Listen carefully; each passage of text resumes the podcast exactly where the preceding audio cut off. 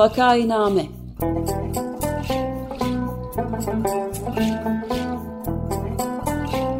Salgın günlerinde memleket manzaraları.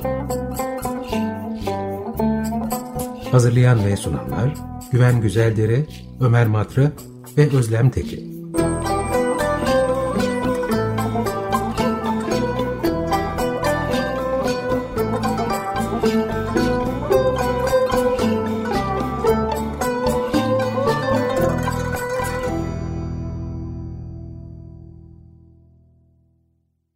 Vakainame'ye hoş geldiniz. 95 FM Açık Radyo'dasınız. Ben Güven Güzeldere. Programı Ömer Madra ve Özlem Teke ile birlikte yapıyoruz. Bugün iki konuğumuz var. İkisi de Almanya'dan, Berlin'den bağlanıyorlar. Ertuğrul Tombuş ve Aysuda Kölemen. Hoş geldiniz. Herkese merhabalar. Hoş bulduk. Merhaba. Merhabalar. Hoş geldiniz. Merhaba. Hoş geldiniz. Ee, konuklarımızdan e, ilki Ertuğrul Tombuş, Hamburg Üniversitesi Berlin'de Siyaset Bilimi Kürsüsü'nde öğretim üyesi.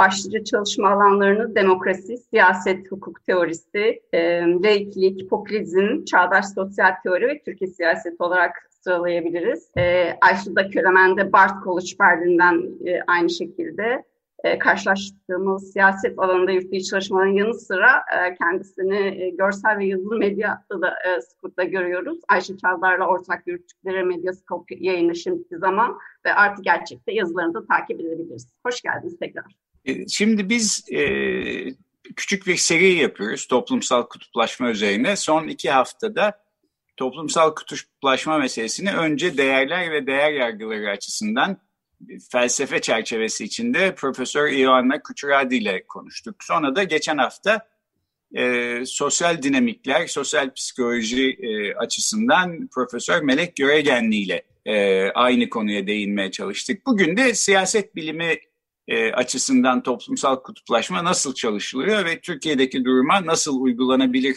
konusunu konuşmak istiyoruz. Biraz da özellikle bu Boğaziçi Üniversitesi'ne yöneltilen işte elittir, elitisttir filan e, suçlamaları e, nezdinde e, elitlik elitistlik ayrımının da bu toplumsal kutuplaşma içinde ne şekilde e, kullanıldığına e, değinmek istiyoruz e, diyeyim ve e, sözü konuklarımıza bırakayım. Teşekkürler davetiniz için. Ee, toplumsal ya da siyasal alandaki kutuplaşma, özellikle de halk ve elit ayrımı üzerinden e, son zamanlarda e, çok da yaygın olarak çalışılmaya başlanan popülizmle birlikte daha da arttı siyaset biriminde. Özellikle de Amerika'da Trump'ın başkan olması, işte Macaristan'da, Türkiye'deki, e, Hindistan'daki e, gelişmelerden sonra popülizm aslında küresel bir dalga olarak e, e, ve demokrasiye bir e, yani zarar veren, onun altını oyan bir dalga olarak gerçekleştiği ve o şekilde çalışılmaya başlandı. Aslında bu, bu genel durumda aslında temel olan demokrasiye çok içkin olan bir özelliğin, modern temsili demokrasilere içkin olan bir özelliğin e, ve bu özelliğin de aslında yine potansiyel bir sorun olarak yer aldığı e, bir durumdan bahsediyoruz. E, yani kaçılmak olarak modern büyük toplumlarda, modern demokrasilerde temsili sistemlerle belirli bir bürokratik ve siyasal azınlık, e, siyasal e, gücü ve bu bu sayede de toplumsal ekonomik kaynakların dağıtımını elinde tutuyor. Demokrasi aslında bize bu azınlığın halk diye tabir edilen e, genel e, çoğunluğun e, karşı hesap verebilir, şeffaf e, olduğu ve sıklıkla da değişebileceğini söz veriyor. E, bu durum e, e, e, bozulduğu zaman e, haklı olarak bir eleştiri e, geliyor. Bu konumlara gelen e, bürokratik ve siyasal elit olarak tabi e, tanımlanan e, karar alma mekanizmalarında doğrudan rol oynayan e, seçilmiş veya atanmış kişilerin e, bu kaynakları dağıtımında hesap verir, uzaklaşıp e, daha gizli e, e, şekilde e, yürüttükleri e, süreçlerle e, kendi pozisyonlarını özellikle devam ettirmek ve kendi sınıfsal ve toplumsal yakın e, gruplarına bu kaynakları dağıtmakla e, siyaseti tanımladıklarında bir tepki geliyor. E, popülizm özellikle son zamanlarda olduğunda bu eleştiriyi çok katı bir ayrımla kurarak yani toplumun sadece toplumdan, toplumun değerlerinden, halktan yabancılaşmış, onlara düşman bir elitler grubu tarafından yönetildiği ve demokrasinin gereği olarak da halka bu elinden alınmış, çalınmış siyasi iktidarı geri almayı söz veriyor. E, sorun olan e, aslında bunu yaparken e, popülistlerin e, bir e, kendi elitliklerini de aslında ürettikleri. E, çünkü e, söz verdikleri gibi halka geri dönüp onların ne istediğini, nasıl yapacağını sormaktan ziyade e, bir e, homojen bütünmüş gibi bu halkı kendilerinin temsil ettiğini e, iddia ederek yola çıkmaları. O anlamda aslında bir e, hayali durumdan bahsediyoruz. Bir yalandan aslında bir anlamda. Çünkü e, elit halk karşıtlığını kendi elitliklerini bir anlamda e, yeniden ya da kurarak e, kurguluyorlar. E, Türkiye siyasetinde özellikle Boğaziçi'ye geldiğimizde aslında şöyle bir fark var. Her ne kadar popülizmin biraz hani tabir yerindeyse meşhur konu hale e, gelmesi 2000 16 seçimli Trump'ın seçimlerinden sonra olsa da e, aslında e, elit eleştirisi Türkiye'deki özellikle siyasal İslam'ın ve muhafazakar siyasetin çok kullandığı bir hikaye, bir anlatı oldu. Cumhuriyet'in ta başından itibaren toplumuna yabancı, toplumun değerlerini bilmeyen, ondan uzak ve toplumu hor gören bir azınlık elit tarafından idare edildiği ve kendilerinin iktidara geldiklerinde de bu e, kurucu sorunu çözeceklerini e, söz verdiler hep, e, dile getirdiler. AKP'nin iktidar gelişinde de çok büyük rol oynayan bir anlatıydı bu. Aslında şöyle de bir sorun vardı burada. Çok kullanışlı bir anlatı. Çünkü e, demokrasinin, Türkiye'deki demokrasinin temel sorununu e, bu hikayede bir bürokratik siyasal azınlıkta bularak, tanımlayarak aslında e, çoğunluğun sorumlusu olduğu, özellikle Türk-Sünni e, çoğunluğun sorumlu olduğu birçok eşitsizlik, adaletsizlik, baskıdan yani gayrimüslimlerin, Alevilerin, Kürtlerin, birçok kimliğin e, e, şey e, maruz kaldığı eşitsizlik ve sorumsuzlukları Türkiye demokrasisinin sorunu değilmiş gibi onları dışarıda bırakan e, ve bu sayede de e, bu çoğunluğun aslında her daim e, e, bir tür mağdur olduğu hikayesini e, dillendirerek e, aslında iktidarlarını bir demokratik hareketmiş gibi e, e, temellendirebildiler. E, Boğaziçi hatta daha önce gidersek Gezi'de de gördük bunu biz. Boğaziçi Üniversitesi'nin olaylarında da gördük. Özellikle 20 senedir iktidarda olan bir e, e, siyasi e, aktör e, çok üstesinden gelemediği siyasi muhalefeti e, çünkü eğer Kürt kimliğiyle yapılı olsaydı ya da başka bildik e, siyasi muhalefetler olsaydı onları terörist vesaire diye çabucacık e, bazı kalıplara sokabilen iktidar Gezi'de, Boğaziçi'de olduğu gibi o yöntemlerle çok e, bertaraf edemediği muhalefeti tanımlamak için kendisini iktidara getiren bu kullanışlı söyleme tekrar hızlıca geri dönüyor ve denemeye çalışıyor. Tekrar e, Boğaziçi'li öğrenciyi ya da Gezi Parkı'ndakileri hemencecik bir elit olmakla, kendi toplumuna, değerlerine yabancı olmakla suçlayarak e, kendi iktidarına e, için e, çok önemli rol oynayan bu söylemi yeniden kurmaya çalışıyor. Halbuki mesele eğer elit ve demokrasi yani demokrasi içerisindeki bu elitlik meselesi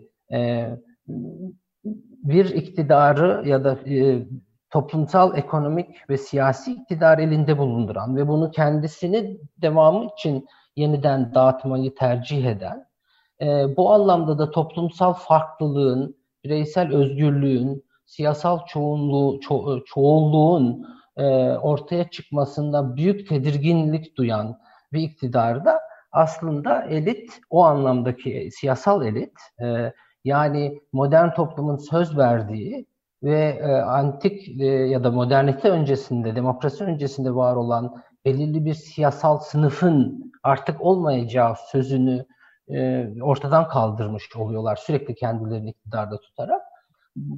Tam da buradan baktığımızda elit e, başkalarının elitlikle suçlayanlar haline geliyor e, e, e, siyasal açıdan. Evet. Peki şimdi e, Aysu'da da konuyu galiba duygusal kutuplaşma üstünden e, devam ettirecek. Oraya bağlayacak şekilde bir soru sorayım.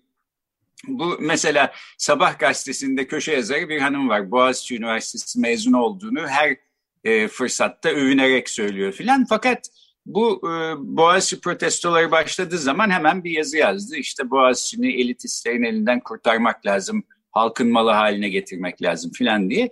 Şimdi Boğaziçi Üniversitesi'nde elit bir taraf var şu açıdan. E, evet öğrenciler seçilerek geliyor. Yani dün e, Ünal Zenginobuz bir konuşma yapıyordu. Onu dinliyordum Medyascope'da. İğne deliğinden geçmesi gerekiyor bir öğrencinin buraya gelmesi için de filan. Doğru. Ve e, peki nasıl halkın yapacağız? Yani şöyle bir şey olsa mesela e, bu elitlik suçlamasıyla, elitistlik suçlamasıyla Boğaziçi'ne saldıranları tatmin eder miydi diye sormak istiyorum. E, diyelim bu e, Sabah gazetesindeki hanım bir yazı yazsa dese ki ya işte halk e, bizim çocuklarımız milletin e, gençleri oraya giremiyor. E, kaldıralım üniversite sınavını mesela. Cumhurbaşkanımız zaten her şeyin en iyisini bilir. O liste yapsın her sene. Hangi okula kim girecek, hangi bölüme işte onları göndersin YÖK'e. YÖK de alsın onları. Dolayısıyla böyle dağıtalım ortalığı. E, milletin üniversitesi olsun filan. Şimdi Böyle bir şey gündeme gelse bir sürü insan buna hemen arka çıkar. Hiç benim e, şüphem yok. Yani Hürriyet Gazetesi genel yayın e, müdürü işte Aa, çok iyi olur diye yazar.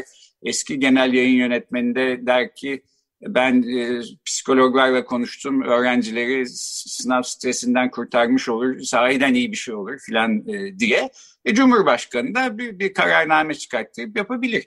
Diyelim yaptılar üniversite sınavında kaldırdık. Boğaziçi Üniversitesi'ne işte böyle e, şey bir şekilde listelerden giriliyor. Tabii o listeler başka elitlik kriterlerine göre yapılacaktır filan. Onu da bir kenara bırakıyorum. Diyelim sahiden bir şekilde piyango gibi böyle işte herkese dağıttılar. E, böyle bir yer haline geldi Boğaziçi Üniversitesi. Bu memnun eder mi? Bu mu yani istedikleri ve elitistlik e, suçlamasından Boğaziçi böylece sıyrılmış olur muydu? Şimdi o kadar çok kavram karmaşası var ki burada e, yani bu elitlik suçlamasında. O yüzden bu soruya bence çok güzel bağlanıyor. E, şöyle bir şey var. E, elitlik suçlamasından kurtulur mu? Elitlik suçlaması bir kere samimi değil, e, doğru değil. O yüzden de e, araçsal bir şey sadece burada. E, araçsal olduğu için de e, ne zaman e, kullanışlı olursa o zaman yine kullanılır. Kendi yaptıklarına da dönüp itiraz edebilirler. Yani çünkü e, şey değil, ilkesel bir itiraz değil elitizme. E, e, çünkü burada aslında e, iktidarın sadece Türkiye'de değil genel olarak bu popülist tabir edilen, sağ popülist tabir edilen, benim otoriter demeyi tercih ettiğim bütün bu iktidarların elitist suçlaması işte e, şey üzerinden, e, bakın para üzerinden değil. Hatta başarı üzerinden de değil. Yani en zenginlere elit demiyorlar. En yüksek makamlardakilere de elit demiyorlar halkın düşman olarak kolayca yani düşmanlaştırabilecekleri e, özellikler bulmaya çalışıyorlar. Mesela diyorlar ki işte şampanya elitleri bir ülkede. Öbür ülkede bunlar latte içiciler diyor. İşte e, Türkiye'de diyor ki işte bunlar viski içer diyor. Yani böyle içecekler üzerinden bir e, şey var, ötekileştirme var pek çok ülkede tuhaf tuhaf. E, ama genel olarak bir yaşam tarzı üzerinden o yaşam tarzı e, halkın ortalamasına uzak gelmeli bir şekilde. İşte şampanya diyor, işte viski gidiyor. E, onun kafasını onu halktan ayıracak. Çünkü halk ayran içer e, bu şeyde anlatıda. Onun dışında e, elit mesela şey değil, en çok parası var da en iyi yerde oturuyor değil. Elit sanat festivaline gitmeyi seven bir insan. Yani sanat festivaline gitmekten zevk alan insan. Çünkü oradaki e, o siyah beyaz işte sanat filminden zevk alıyor. Bu halkın ondan nefret etmesi için yeterli sebep diye düşünüyor. O bu tuhaf bir ayrım. Yani aslında belli bir e, kültürel e, şeyde ortamda yetişmiş, belli zevkleri olan, e, belli bir eğitimden geçmiş e, bir gruptan bahsediyoruz elit derken. Bu grup elit değil. Bu grup e, belki kültürel elit demek daha doğru olur. Yani parasal o ekonomik elit değil, siyasi elit değil, sadece halktan ayrıştıran kültürel ve yaşam tarzı zevkleri olan bir grup. Çok kolay düşmanlaştırılabiliyor bu grup çünkü e, dünyanın her tarafında insanlar bu insanlarla karşılaştıklarında şey diyorlar. Beni ha hakir görüyor, beni hor görüyor bunlar, beni beğenmiyor. O beni beğenmiyor hissi ortalama e, bir insanda bu kültürel dediğim gruba karşı zaten var. E, şimdi bunu şeyden ayıran ne? Paralı olan da beğenmiyor ama paralı olan ee, özellikle mesela AKP iktidarı gibi bu sağ iktidarlarda şey değil, para kazanılabilecek bir şey. Yani devlete biraz yakınlaşırsın, doğru insanla arkadaş olursun, ihale alırsın, şirketine işte bir kobi kurarsın, bir şey yaparsın. O parayı kazanabilirsin. Sonradan edinilebilecek bir şey, çocuğuna kazandırabileceğin bir şey para. Ee, işte siyasi güç, e, doğru insanlarla, doğru mekanizmalara şey yaptığın sürece kim olursa olsun e, bu ülkede kazanılabilecek bir şey. Ama kültürel güç, o bir türlü sahip olamadıkları hani kültürel hegemonya falan diyorlar sürekli düşmanlaştırdıkları bu güç. E, mesela ben 40 yaşına geldim e, bundan sonra kültürel elit olacağım diyemiyorum. Hatta çocuğumu kültürel elit yapacağım diyemiyorum. Çünkü o sosyal sermaye sahip değilim. O mekanizmaya nasıl gireceğimi bilemiyorum. Fakat dönüyorum benim e, siyasi gücüm var, ekonomik gücüm var. E, bunu başaramazken orta hali bir memurun işte lojmanda oturan devlet okullarında okumuş çocuğu e, hiç de böyle zorlanmadan o grubun içine giriyor. Bu mekanizma kafalarında e, bir düşmanlık yaratıyor. Yani onların e, o, o grup nasıl oluyor da bunu yapıyor? Onlar bir sahtekarlık çeviriyor, onlar bir şey çeviriyor. Aslında burada e, döneceğim liyakatle, bütün ülkelerde bu elitizm karıştırılıyor. E, liyakat de şundan biraz da karışıyor. Kapitalizm de liyakati alıp çok yanlış kullanıyor. Yani diyor ki bu insan başarılı, e, çok yükseldi, çok başarılı oldu çünkü liyakat sahibi. E, insanlar da bakıyorlar hep aynı gruplardan, aynı mahallelerden, aynı ortamlardan insanlar liyakatlı. Yani bu nasıl bir tesadüf? Belli bir profili var liyakatın. Demek ki e, yani öyle rastgele dağıtılmamış popülasyonda bir şeyler dönüyor burada. Şüphesi var. E dönüyor da işte sosyal sermaye dediğimiz şey var. Ama sosyal sermaye yani o eğitimine ulaşmak da herkese nasip olmuyor. Ve ne oluyor mesela? Şeyi görüyor insan. Belki bir gün yırtacak, kurtaracak, işte bir meslek sahibi olacak, belki siyaset olacak, belki çocuk futbolcu olacak, belki oyuncu olacak. Hani böyle çok klasik hayallerden gideyim yani şarkıcı olacak ve zengin olacak. Ama şu hayali yok. Ee, şeyde çok fakir bir mahallede doğdu. Benim çocuğum Boğaziçi'ne gidecek, mühendis olacak, işte şirket yönetecek. Bu hayali kuramıyor. Çünkü o mekanizmanın kendi kapalı olduğunu görüyor aslında. Yani şeyden dolayı değil, parasızlıktan da değil aslında. O parasızlığın yarattığı ortamın getirdiği fırsat yoksunluğundan ve bu fırsat yoksunluğu da gerçek. Ee, kendi çocuğu da torunu da muhtemelen bu olanaklara Boğaziçi'ne gidemeyecek, onu biliyor. Ama iki mahalle ötede birisinin çocuğu e, gidecek. Ve bu mekanizmayı da tam çözebilmiş değil ve onları elit olarak kodluyor. O mekanizma da adil bir mekanizma değil. Bu dünyada adil bir e, seçim mekanizması yok açıkçası. Paraya ulaşımda da, gücü ulaşımda da, eğitim ulaşımda da. Türkiye'de hiç yok. Çok büyük e, şeyler var. Buradan kutuplaşmaya e, vaktimiz varsa şey yapayım. E, duygusal kutuplaşma dediğimiz şey e, e, siyasal kutuplaşmanın bir derecesi ilerisi olarak tanımlanıyor.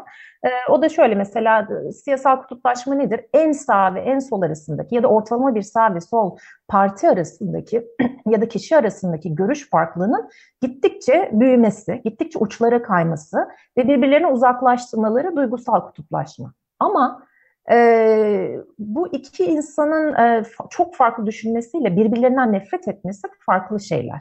İşte duygusal kutuplaşma şu demek. Ben e, işte Amerika'da Demokrat Parti'ye oy veren birisiyim. Karşında da Cumhuriyet Parti, e, Cumhuriyetçi Parti'ye oy veren birisi var. Ve biz artık sadece çok farklı düşünmüyoruz ekonomi konusunda, işte ne bileyim çevre konusunda, sağlık e, hizmetleri konusunda. Hayır. Biz birbirimizi düşman olarak görmeye başlıyoruz ve ben mesela e, benim oğlum geliyor diyor ki e, ben şey yapacağım e, bu e, bu kadınla evleneceğim ve bu kadın cumhuriyetçi diyor ve ben deliriyorum. Yani bu cum cumhuriyetçi bizim eve gelemez diyorum. Bizim eve cumhuriyetçi gelin gelemez diye tutturuyorum komşumuzun e, Trump'a oy verdiğini öğreniyorum ve konuşmayı kesiyorum. İş yerinde Trump'a oy verdiğim şüphelenen insanlarla toplantıya bile girmek istemiyorum. Böyle fiziksel tepki hissetmeye başlıyorum. Bunu Türkiye'de mesela AKP ve CHP, e, CHP'lerin duygusal olarak kutubu Türkiye'deki araştırmaya göre. AKP, AKP'nin duygusal kutubu da HDP. Türkiye'de çok partili olunca böyle bir bolluk var kutuplarda. E, HDP'ninki MHP falan böyle bir karşılıklı şeyler var. E, ama var. Bu da şu demek yani. E, duygusal kutuplaşma olduğunda karşındakini demokratik bir özne olarak görmüyorsun. Yani demokrasinin bir öznesi olarak görmüyorsun. Düşman olarak görüyorsun. Ve ona düşman hukuku uygulamak istiyorsun. Yani e, şey e, diyor insanlar, e, ifade özgürlüğü çok önemli diyor. Ama e, düşman olarak gördüğünü ona uygulamak istemiyor. Yani teoride iyi diyor ama mesela HDP'ye uygulamayacağım diyor. İşte AKP, AKP iktidardan bir insin onları ağzını açtırmayacağım diyor vesaire. Bu şekilde ve görmek istemiyorum, konuşmak istemiyorum, komşu olmak istemiyorum, sokakta karşılaşmak istemiyorum diyor. Bunun sonuçları çok tehlikeli işte. Yani bu duygusal kopuş, bu düşmanlaşma, gündelik hayattaki nefret e, her şeye yol açabiliyor ve çok mantıksız açıklamaları da yani işte bunlar elit, bunlar şöyle, Boğaziçi böyle dediğinde aslında şöyle biraz irdelesi, şöyle birazcık kazısa, altında hiçbir mantık olmadığını göreceği şeyleri, çünkü Boğaziçi'nin e, e, görmez oluyor, görmek istemiyor. Boğaziçi'ne en son dönecek olursam, Boğaziçi'ne eğer e, şeyden e, bir e, loto toto gibi işte piyangodan çekseydik Boğaziçi Boğaziçi olmazdı. Şimdi Boğaziçi'ni Boğaziçi yapan şey e, diye düşünüyorlar e, sanırım e, orada. Yani bunlar güzelim yeri kapmışlar Boğaz'da, kendileri oturuyorlar. Ee, yani oraya piyangodan e, birilerini getirsen Boğaziçi olmayacak. Sadece Boğaziçi kenarında kötü bir üniversiteye dönecek. Ee, bu e, seçim mekanizması çok adil değil mi? E, seçim mekanizması adil değil miye gireceksek bütün devleti, bütün toplumsal yapımızı, kapitalizmi, her şeyi sıfırdan yeniden kurmamız lazım. Adil bir yere varmak istiyorsak. Başka bir alternatif yok. Bu düzen içinde ee, daha adili yok. Ee, ben size Amerikan örneğini hepiniz çok iyi biliyorsunuz vereyim. Amerika'da zengin çocuklar çok daha kolay üniversiteye giderler. Bir bağış yaparak gidebilirler. Anne babaları o üniversiteden mezunsa kontenjan vardır. Ee, zaten üniversiteye başvurmak tek tek paradır. Pek çok işte hazırlık gerekir vesaire. Ayrıca da sınav vesaire dışında işte karakter e, şeyleri olur, değerlendirmeleri olur. Ve ne hikmetse karakterde de hep beyaz ve zengin olanlar daha yüksek puan alır. Bu 1930'larda kurulmuş e, bir sistem. Özellikle beyaz olmayanlar üniversiteye girdiğinde kurmuşlar. Ve bu sistem, yani eskiden çünkü Türkiye gibi sınavla alıyorlarmış. Bakmışlar sınavlanınca Yahudiler girmeye başlıyor. E, sınavı e, küçücük bir parçası yapıp işte şeyler yazın, e, başvurular, özel mektuplar yazın, karakter değerlendirmesi falan koyalım. Bir sene içinde Yahudi alımı durdurulmuş. Böylece e, Yahudilerin karaktersiz olduğu şeyinden çıkıyor. E, ve siyahları ve Yahudileri bu şekilde dışlamışlar mesela. Yani bu aslında bir dışlama mekanizması. E, sınav kötü bir mekanizma ama sahip olduklarımızın arasında en iyisi. Dolayısıyla e, birazcık şöyle kazınca, alternatifine deyince, alternatif ya devrim ya da yok yani. E, ben bir ortalama göremiyorum. Ama e, duygusal kutuplaşmanın olduğu yerde her türlü argüman kabul edilir. Çünkü karşıdaki düşman aslında o sadece bir bahane arıyor. Ee, ona işte şey Starbucks'tan kafe içiyor diye de düşman edebilirsiniz. Dert değil. Evet yani biterken e, ben de bir ufacık şey ilave edeyim. Yani elit derken yönetici elitlerin esas olarak e, dikkate alınması, muktedirlerin e, dikkate alınması gerektiği herhalde çok düşünülebilir.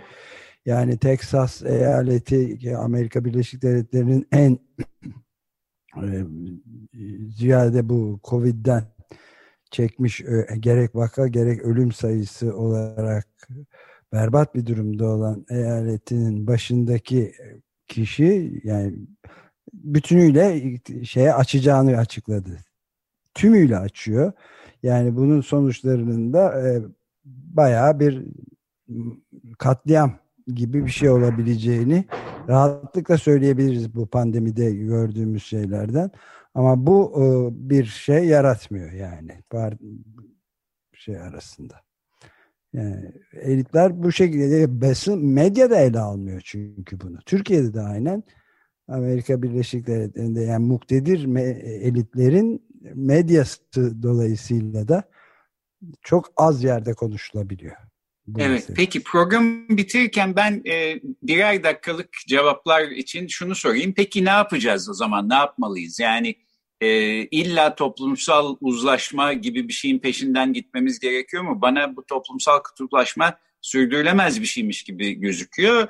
Öte yandan mesela geçen hafta e, Profesör Melek Göregenli illa toplumsal uzlaşma peşinde de olmamız şart değil dedi. E, çünkü ortada bir dengesizlik var. Güç e, dengesizliği olduğu yerlerde uzlaşmadan söz etmek e, belki safça kalıyor. E, siz ne diyorsunuz bundan sonrası için, e, AKP sonrası dönem için toplumsal kutuplaşmayı aşmaya çalışa, çalışmalı mıyız, çalışabilir miyiz? Böyle bir şey gerçek olabilir mi?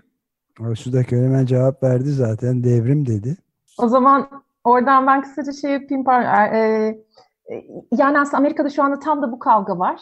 Çünkü liberaller sürekli uzlaşı uzlaşı uzlaşma diyor. Fakat sosyalistler girdi devreye son senelerde ve dediler ki ya uzlaşma sizin dediğiniz gibi hoşgörüyle karşılıklı birbirini dinlemeyle olmuyor. Uzlaşma ancak işte Melih Koca'nın dediği gibi bu güç e, mekanizmalarını, yapılarını yıkarak olur diyor. Yani çünkü bunlar bizi ezerken biz onlarla uzlaşamayız. Ama biz ne zaman ki onların kurduğu bu e, yapıyı kırarız, eşitleniriz o zaman çok güzel uzlaşabiliriz. Ancak o zaman diyorlar. Ben burada bu şekilde bitireyim yani demokrasi aslında bir, bir başka açıdan düşündüğümüzde belki bir cevap çıkabiliyor uzlaşma veya çatışma ile ilgili. Aslında demokratik hayat bize e, çoğul çoğulluğun e, varlığını kabul etmemiz gerektiğini e, söylüyor. Yani biz aslında e, kimsenin e, değerinin, e, kabullerinin e, sorgulanamaz olmadığı e, ve herkesin bu toplumda kendi kimliğiyle, kendi değerleriyle eşit şekilde yaşayabildiğinin uzlaşmasında uzlaşabilirsek e, o zaman belki e, demokratik e, hayatı başka türlü düşünebileceğiz. Bu AKP öncesinde de sonrasında da çok olmayan Türkiye toplumuna dair sanki varmış gibi bir yeknesak tek tip bir değerler bütünün olduğu varsayımıyla demokrasiyi düşündüğümüzde bazıları sürekli ezile geldiler. Aslında e, nerede uzlaşabileceğimiz konusu aslında birbirimizin farklı olduğunda ulaşmakta aslında e, yatıyor. Evet, peki böylece e, bitirelim. Çok teşekkürler. Bugün Teşekkür konuklarımız e, Bar College Berlin'den e, Aysuda Kölemen ve Humboldt Üniversitesi'nden yine Berlin'den Ertuğ Tombuştu. Toplumsal kutuplaşma konusunu konuştuk. Çok teşekkür ediyoruz ikinize de katıldığınız için. Teşekkür, Teşekkür ederiz. Ee, gelecek haftadan itibaren yeni bir seriye başlıyoruz. Ee, ülkemizde bilimde ve sanatta öne çıkmış kadınların hayatlarını aktaracağız. Dört haftalık bir e, seri boyunca e, 8 Mart Dünya Kadınlar Günü ve Mart ayı e, vesilesiyle e, bu seriye de bekleriz. Görüşmek üzere, hoşçakalın.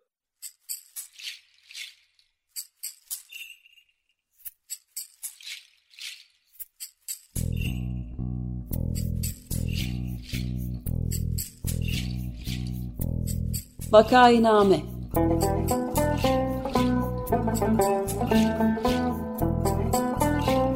Salgın günlerinde memleket manzaraları. Hazırlayan ve sunanlar Güven Güzeldere, Ömer Matra ve Özlem Tekin